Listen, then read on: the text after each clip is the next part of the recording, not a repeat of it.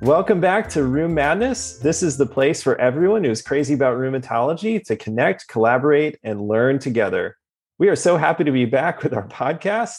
Uh, it has been a while since we've done a podcast. I know we put one up in the middle of last summer saying, We're back. And then we were silent for a long time, but we have been working away actually to make an amazing tournament for everyone this spring. Um, so tonight we are excited to get back into the swing of things. And what we're going to do in this podcast is we're going to uh, reintroduce what Rheum Madness is for all of those out there who are just uh, planning to play Rheum Madness for the first year or for the first time. Um, we have uh, new members of our leadership team, so you all will meet some of those in this podcast. And then we are going to talk a little bit about what you can expect in the upcoming tournament with all of that, I want to introduce the people that have joined uh, me on this podcast this evening. So uh, we have Lisa, uh, Dr. Lisa Criscione-Schreiber. She is the mentor extraordinaire who is helping set this uh, entire project up. Lisa, welcome to the podcast. Thank you, David. I'm happy to be here again. Happy you've kept me on for another year. I couldn't get rid of you if I tried, Lisa. This is great.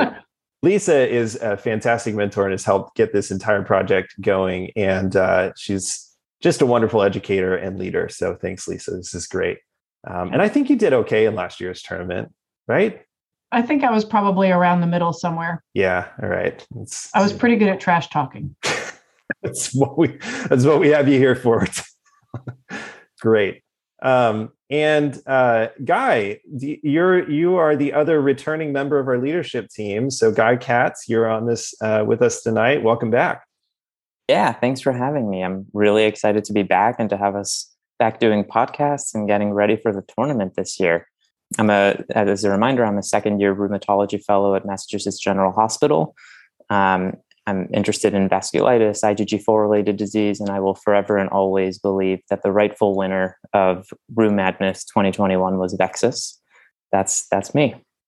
So, and Guy, just to be clear, do you mean that the rightful winner was VEXAS, or do you mean that the right rightful winner was you and not Aki? uh, let's say maybe a little bit of both. I mean, it, it is, you know, um, VEXAS is definitely aging well. And has been covered by many others. Avacopan, maybe not so much, although it's now FDA approved, and you know it's a nice treatment out there. Um, the debate will still rage on forever, and we were happy to be a part of that conversation as Avacopan was going through the approval process. But yeah, VEXAS is still pretty cool. So all right, I'm guy. happy to be the unofficial uh, winner of the most bitter award for Rheum Madness 2021. We're gonna have to actually give you an award for that. That's great. Uh, all right. So I'm also really thrilled to welcome uh, our very first ever medical student representative to our leadership team. So Courtney Bear is a second year resident or second year medical student at Duke. Courtney, uh, say hi to everybody. Hello, everyone. I'm super excited. This is my first Rheum Madness tournament, but I am a three time March Madness tournament winner. So I like my odds so far. Oh, she's throwing out the the credentials. This is great. I love it. Uh, Courtney, we're so thrilled you're here. You know, as Courtney and I have talked, and as you all have probably heard us say before, um, we want our leadership team to look like um, the participants that we want to engage for Rheum Madness. So, and that includes attendings, practicing rheumatologists, uh, fellows, residents, all the way to medical students, and really any other uh, health professions trainees that are out there. And we even had patients engage in last year's tournament, and we'd love that again. So we're thrilled Courtney Courtney is here, um, and we are just excited to engage um, all of everyone who's interested in rheumatology in this conversation. So it's going to be great. All right. And we also have Ben uh, Kellogg from Duke. He's a, a, a, second year resident at Duke, and you're a new member of the leadership team. Ben, welcome. Thank you. Thank you. I'm excited to be joining this year's tournament. Um, I love rheumatology, I love madness. So the union of the two, I'm I'm excited to see. And we have several other members of our leadership team that are not joining us tonight. Uh, but just to mention them, uh, Aki uh, is joining us again. So Aki Udupa, now Aki Garin, is now an assistant professor at Georgetown MedStar. And uh, she was on the leadership team last year and is joining us again this year. Can't make it tonight. Um, but uh, you all probably know her as Room Boss, who won the actual entire tournament as the participant. She did pretty well, and Guy is not mad at her.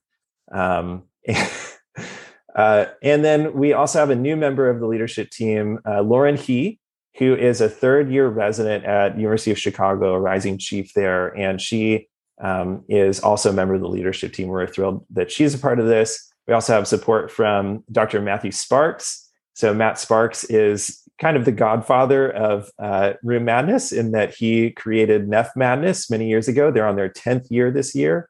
Um, they have over a thousand participants from the nephrology community all over the world participating in Neph Madness every year, and they inspired this project. And we're really thrilled to have his support um, and mentorship as we created this.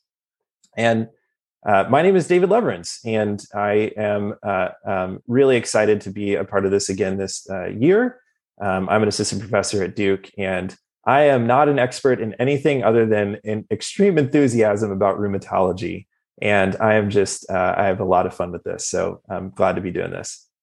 All right. So, what are we going to talk about for the rest of this uh, podcast? We are not going to tell you the teams that are going to be in the tournament. You do not get to know that yet. I'm so sorry. But you do get to know some general ideas of what you are going to be learning about in this tournament. First of all, we already announced this at the ACR meeting and on Twitter, but in case you haven't heard, we have a new theme for this year. Last year, there was no theme, it was just Rheum Madness. This year, our theme is Rheum Madness, the planet of the rheumatologists. Really Ooh. exciting. Hooray! I think it's going to be fun. You all have looked a little bit at the teams in this tournament.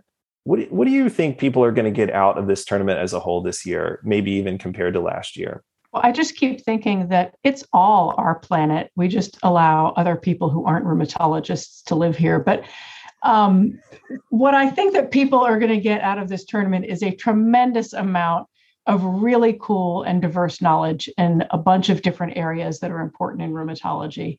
The uh, topics themselves are uh, much broader than what we may have seen last year. I mean, that's the idea is this year is a little different than last year in that you're going to be challenged to explore new concepts. Even if you're a seasoned rheumatologist, there are going to be some concepts in this tournament that are going to get you out of your comfort zone have you reading different literature than you're probably used to reading and you're going to have conversations that you probably would have never had uh, considered having before. And the other part about that is it's going to level the playing field a little bit. So you know if you are a medical student or a resident don't think that you have the confidence of courtney um, our three-time march madness champion. You know don't think that you are not going to be able to engage in this because actually a lot of the information in this um, is likely going to be new to most participants no matter what their training level. Yeah, yeah that, i think there's going to be a lot of learning so i'm really excited for that. Well and so, i think the broad topics as opposed to being more focused on papers is just going to allow people to bring in their own research and help everybody to learn more yeah, last year a lot the teams were very much anchored on one paper, and this year we have base articles that the the fellows that are writing the scouting reports have used to create their scouting reports. And each person, you all, when you fill out your brackets, will know what the base article is. But you're really going to be encouraged this year to explore that concept as a broad concept. And if you feel like there's more literature that brings a new angle to that concept, that is very important. And I think um, actually having that conversation on Twitter may even influence what the Blue Ribbon panel decides that they think about the tournament. I agree. And I think that this year the topics are uh, really hard to capture completely in just a scouting report, unlike last year where there were pretty specific topics where, where you could, you know, write a page and get a pretty good sense of, of what the topic is. Here, these topics are really broad and um, even the best scouting reports, there's there's still going to be uh, you know areas to consider that weren't in the scouting report and things to mention. So I think there's going to be a lot of discussion um, as the tournament goes on about other things that that people haven't considered. So we're not going to tell you again the teams in the tournament. But we are for the very first time going to reveal the actual regions that are going to be in the tournament. So there will be 16 teams, and they are divided into four regions, just like last year. And um, remember, this is the planet of the rheumatologists. So the four regions this year are um, they have to do with the life um, that is on that planet. So um, we have the cells region, we have the animal house region, we have the machines region, and we have the people region. So, for a few minutes, we are just going to give you a little preview into what these regions are all about. And I'm going to start with Guy, who actually is our region leader for the cells region. So, Guy, um, what is the cells region going to be about this year? Cells region is really exciting. So, um, uh, it, it does have to do with basic science. I know that basic science isn't for everyone, myself included. Uh, sometimes with certain basic science topics, I can sort of retract and get a little bit uh, worried, but that's not what this is. This is um, uh, recognizing that immunology and cellular biology is just intimately connected with the field of rheumatology. Um, and that despite the advances that we've had in recent decades, there's still so much that we're learning and so much that's changing with what we know um, in in rheumatology. Um, so I kind of think of there there being two arms within the region um, in terms of how what we're going to learn and what concepts we're going to be going over. Um, so first is what are we still learning with respect to disease pathogenesis and um, uh, sort of similarities between diseases, differences between diseases.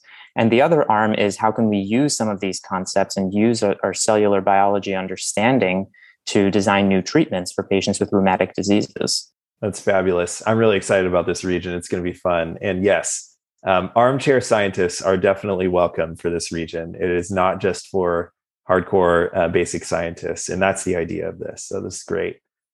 Um, all right, next we have the Animal House region, and Ben is our leader for that. So Ben, what's what's the Animal House region going to be about this year? The Animal House region, um, excellent, excellent region. So I, I think of the Animal House region as kind of copying answers from our evolutionary neighbors. Um, so rheumatologists, I think, are a, a pretty smart bunch. So it begs the question of what could animals have to teach them, and it turns out uh, quite a bit, and and that's what it the Animal House region focuses on. It broadens our approach to classic rheumatologic diseases by exploring how they manifest in non-human animals and how those animal solutions could be used to help rheumatology patients. I'm sure everybody here fondly remembers learning basic physiology in med school. It's the first thing that we learn because those pathways are the building blocks of our medical education. But most animals didn't go to med school. So they've come up with some really out of the box solutions to medical problems. And this region challenged me to think about reverse engineering those solutions for humans. And in doing so, I revisited my medical education's building blocks, those basic physiologic pathways, to ask why those pathways are the way they are. And this is what the field of comparative physiology is all about. Uh, comparative physiology studies how life's basic pathways differ from one animal to another. So, for example, how does a human's smelling system differ from a dog's smelling system? And by asking how, we're inevitably led to the question of why. So, why do humans and dogs have different smelling systems? What problems are each species trying to solve? And going one step further, being the selfish humans we are, we can ask, why not? Why can't we smell like dogs?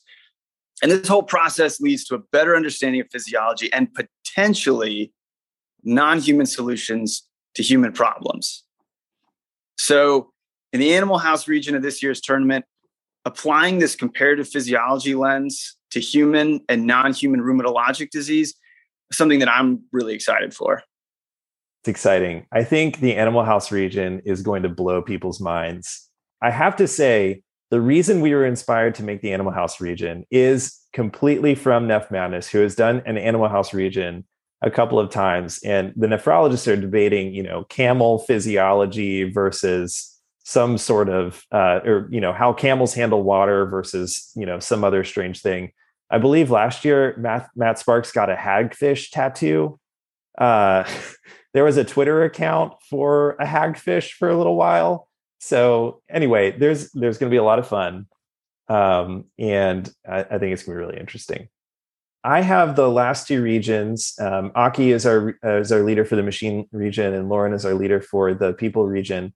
And I'll just briefly say a couple things about these two regions. So um, the machine region is really, I mean, really what it's all about is welcoming our, our robot overlords in rheumatology. That's really what it is. Just, you know, welcome the future, rise of the machines, and uh, that's going to be it. Uh, but really, you know, so last year's tournament, Guy wisely pointed out to all of us in a nice uh, Twitter thread. Guy, I remember this. You had this Twitter thread about how everything that is uh, shiny and new is what gets everybody's attention. And uh, you were talking about everybody getting all excited about the shiny and new clinical trials that were in last year's tournament. Um, well, this year's shiny new stuff are fancy machines. And I think people are going to get excited. Um, but I think the question is yeah, with these fancy new technologies, how useful are they really? And having that debate and that conversation is going to be really fun.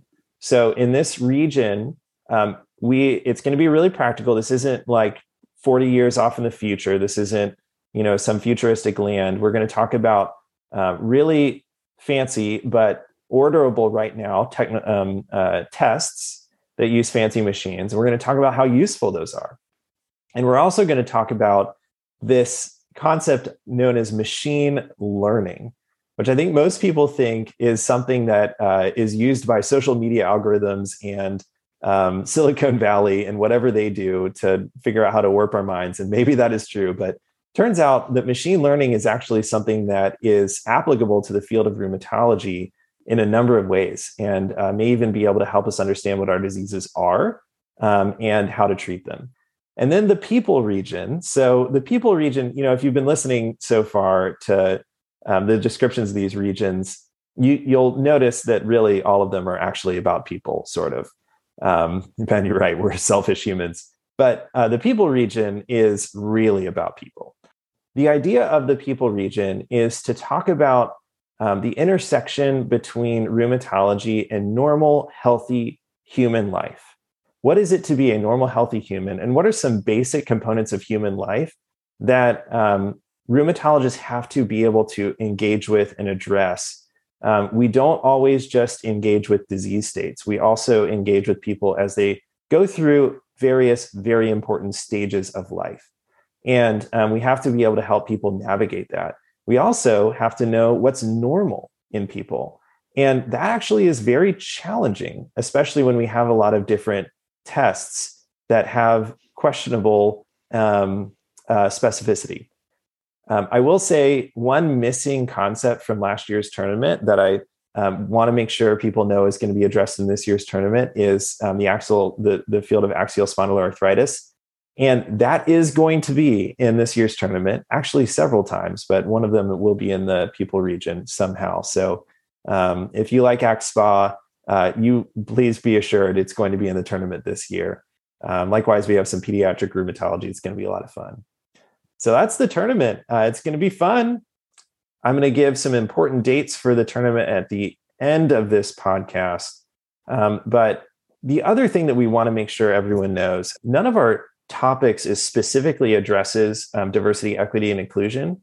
Um, but we want to engage with the conversation of diversity, equity, inclusion throughout this entire tournament. And so throughout the tournament, if we're discussing, you know, something having to do with a certain disease state, we may also talk about um, uh, different disparities in care in that concept or um, different needs of different populations in that concept.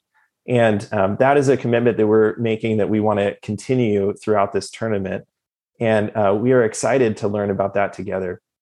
And to start that off, uh, because this is a learning initiative, we thought we ought to address um, diversity um, and equity and inclusion in um, education, in rheumatology in general. So just for a few minutes, we're just going to take a step back from talking about Rheum Madness in particular, and we're going to talk a little bit about the need and opportunity to diversify our um, training workforce in uh, rheumatology. And uh, Lisa, I'm really excited to hear your thoughts on this. We know uh, that the entire population of residents and subspecialty fellows is nowhere close to representing the um, US population.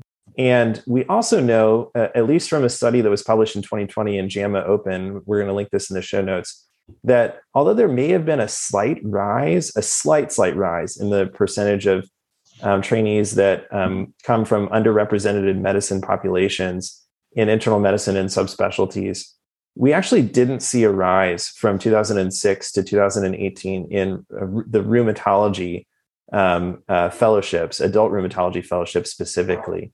Um, it's remained right around uh, 11 to 12 percent, um, which again is far below what um, it should be if we were going to be representative of the entire U.S. population. And it's also lower than what um, internal medicine residencies are, which is about 14 percent. Now it's a really exciting time because we have seen an increase in applications and enrollment of underrepresented in medicine um, trainees in medical school. And so there is um, an exciting boom in diversity right now. But the question is, how can we engage with that so that um, we don't squeeze the pipeline at the top and that we actually are able to um, diversify and, and increase the representation of our training workforce in rheumatology? So Lisa, I was just hoping just for a few minutes to get your thoughts on this topic. Um, sounds good. Thanks, David. And thank you for bringing this up and including it um, so that we can hopefully address issues as we go through the whole Rheum Madness tournament, because I think it's so important and really so relevant to rheumatology. So, in terms of expanding diversity and trying to make our physician workforce and our provider workforce look a little bit more like our patients, I'm kind of thinking about it as coming from two different ends of the spectrum. We can address it from top down and from bottom up. And just because I have sort of, I'm in a position to be able to address the top down first, um, you know, I think that there are a lot of things we can do within rheumatology programs when we are looking at applications uh, and when we are trying to select our new fellows to ensure that we um, really support a diverse workforce. And, uh, you know, I think it starts from a realization that individuals from underrepresented backgrounds um, really face uh, bias all throughout their medical school, undergraduate, and residency training. So there are a lot of things that we are um, trying to not put as much weight on now that I think people traditionally would put a lot of weight on, especially in a specialty that's become as selective as rheumatology. So, AOA, for example, um, it is very well known that AOA membership um, really does is not as diverse as it should be and does not reflect the uh, racial and ethnic population that is in medical schools. And a lot of that really has to do with the inherent biases in, gra- in uh, grading as well as in evaluating medical students. And so you know i think that looking looking with more of a holistic review towards applications will be very helpful um, one of the things of course you know that we did this year was the day before we did interviews or uh, i think it was the day before we did interviews whenever we sent out all of our applications to the faculty who were going to do interviews we sent a paragraph to just kind of say you know think about what your biases might be. Think about the fact that we all sort of are are programmed to look for people who are similar to us and try to put that in the back seat and really appreciate all of these individuals for who they are and what they've done and and they may be different from you um, and then the other thing really is uh, inherent bias training so i think that that is something that everybody should do at some point and just kind of think about and be aware of what are our own biases that can be conscious or subconscious and and really try to have a conscious eye towards eliminating those when we're eval- evaluating um, applications. And you know, I think one other thing that will probably help us as time goes on is eliminating or the the fact that the board scores are now pass fail, um, and that what we will see from our end is pass or fail because ultimately our goal you know anybody who gets into medical school ideally should be able to be a very competent physician and so passing the boards just tells you that somebody passed the boards and uh, that they have achieved a certain level of competence. So I think, you know, just eliminating that as a distractor, I think will be good. Yeah, no, I mean, as we talked, you know, leading up to this podcast, you know, you know, you mentioned this top down and bottom up approach. Yeah. what yeah. you know what do you mean by the bottom up approach because i think yeah. i think we we often think about these kinds of things like implicit bias training and you know making sure that you know we are you know holistic review of applicants those kinds of things. Yep. but what what is this bottom up approach to yeah so i think there there's a lot of things that we can do to address the bottom up part as well. So you know starting with i'm a fellowship program director so starting in residency with really trying to engage with residents and let them know rheumatology is an interesting career. You should know that a number of our diseases disproportionately affect uh, individuals who are of Black or African ancestry, as well as Hispanic ethnicity, and to say, you know, it's it's really a problem in rheumatology that we have a lot of racial dyads because most rheumatologists, honestly, are white or of Asian descent, and the patients that we take care of are not always uh, similar to us. And and we there is some data to suggest that having racial congruence among providers and patients can be helpful for trust you know and potentially then how that links to patient outcomes. So, certainly encouraging residents. I think the other thing to know is that rheumatology is a small specialty, and not every institution has rheumatologists on their faculty. And so, there are a lot of individuals at community residency training programs.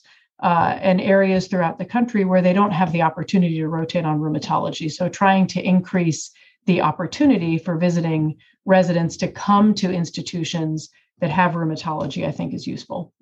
When it gets down to medical school, I think you know the fact that the enrollment from uh, underrepresented backgrounds has gone up so much, we really need to be able to capitalize on this and allow individuals to see what rheumatology is from the time they get into medical school, see how interesting it is. And then, even before medical school, there's all sorts of opportunities to reach out before medical school to try to encourage people you know that that everybody can become a doctor. We have uh, or a healthcare provider that there's there's room for everybody and we really need the healthcare workforce to look like the united states um, population in general. Um, so hopefully that gives some ideas. You know i think that a lot of outreach programs for example like we've started uh, at duke um, a pipeline rotation where our residents and fellows are able to go to uh, a, high school locally in Durham that has a primarily minority, a majority minority population, and be able to go help teach science classes there. Um, you know, so having residents be able to connect with high school students to say, you know, look, you can do this. Um, you can do what I'm doing right now. Uh, I think that that's all really helpful. So I talked for a long time. I could talk for days about this, but I'll stop. Thanks, Lisa. I mean, I think this is this is crucial in that I mean, this is a conversation that we just need to continue having as educators, as trainees, as rheumatologists, um, as people participating in the medical profession. Is you know, how can we make sure that from a top down or bottom up approach, we are doing everything we can to increase um, the ability of anyone to become a rheumatologist. Um, this is the best job in the world, I think and um, it's we don't we don't want to squeeze that pipeline at the top. We want to open it up um, and we really want all of these strategies to result in a continued rise in um, the diversity of our of our trainees and ultimately of our workforce. Um, it's only going to make rheumatology stronger and better. Um, absolutely. and this is again just you know an example of the way that we we really are going to try to weave in these topics throughout our conversations because again we want it to be normal to consider these topics as we're talking about education as we're talking about clinical trials as we're talking about disease physiology. Um, and so that's what we're going to try to do um, and uh, we're going to do our best. With that i think it is time to end this podcast. What can you expect from us in the coming weeks to months? Uh, the scouting reports are going to start coming out in february and march so you can start learning about the teams in the tournament we're also going to announce that on social media and on podcasts and all kinds of things. Stay subscribed to this podcast. Mark your calendars for a few important dates. So, Monday, March 14th, uh, bracket entries will open. That is when you will be able to start filling out your brackets. And you will have, just like last year, two full weeks to fill that bracket out and make sure you get your entries in. Encourage your friends, um, your family, everyone to fill out a bracket um, and engage in the conversation as you're doing that. People like to post pictures of their brackets and all kinds of things. Um, and then uh, the the tournament itself is going to take place from Saturday, March the 25th through Monday, April 4th. Um, and we will have podcasts along the way. Um, so more information to come. There's going to be lots of fun. There's going to be lots of learning, lots of opportunities to connect socially. Um, and I'm just so thankful to this leadership team who is here tonight and those uh, parts of our leadership team who aren't here. Um, thank you all for joining us for this conversation this evening.